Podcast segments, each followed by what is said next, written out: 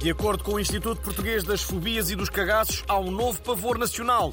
Desde 2023, há algo que os portugueses temem muito mais que a morte, as aranhas ou mesmo os fiscais das finanças. O que mais atemoriza os cidadãos nacionais são os parágrafos. Em Portugal é falou com uma psicóloga que nos deu alguns detalhes.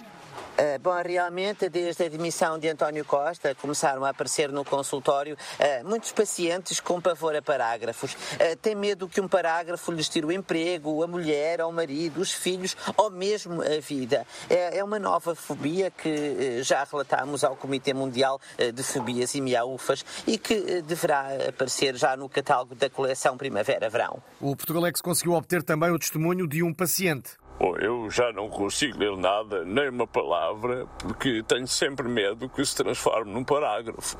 À noite acordo a suar e a gritar que estou a ser perseguido por um parágrafo medonho que me quer comer.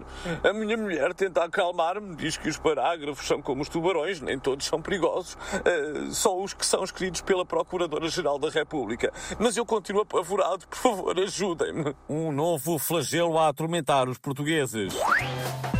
O Papa Francisco autorizou oficialmente a benção de casais do mesmo sexo, chocando as alas mais tradicionais da Igreja e o Miguel Sousa Tavares.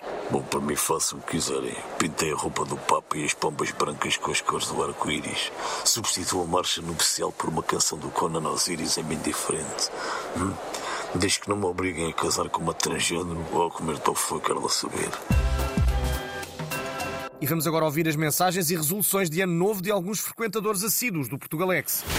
Bom, eu gostaria de dizer que o Dr. Nuno Rebelo de Souza me mandou um mail a desejar bom ano.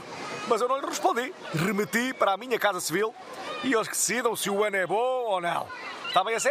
Bom. Ora viva, daqui fala o João Costa, futuro Ministro da Educação. Era só para dizer que me parece completamente possível devolver imediatamente a parte do tempo do, de serviço aos professores, mais concretamente 12 horas. A única coisa que eles têm de fazer é ir viver para as ilhas de Baker ou Howland, nos Estados Unidos. Pronto, e é isto, ok? De nada. Boas! Daqui fala Jorge Jesus. Como dizia o Descartes, né? os anos são como os melões. Só depois de se abrirem é que se vê, é, é que se vê se estarem bons, né? Tá crise? Ah, ok, prontos.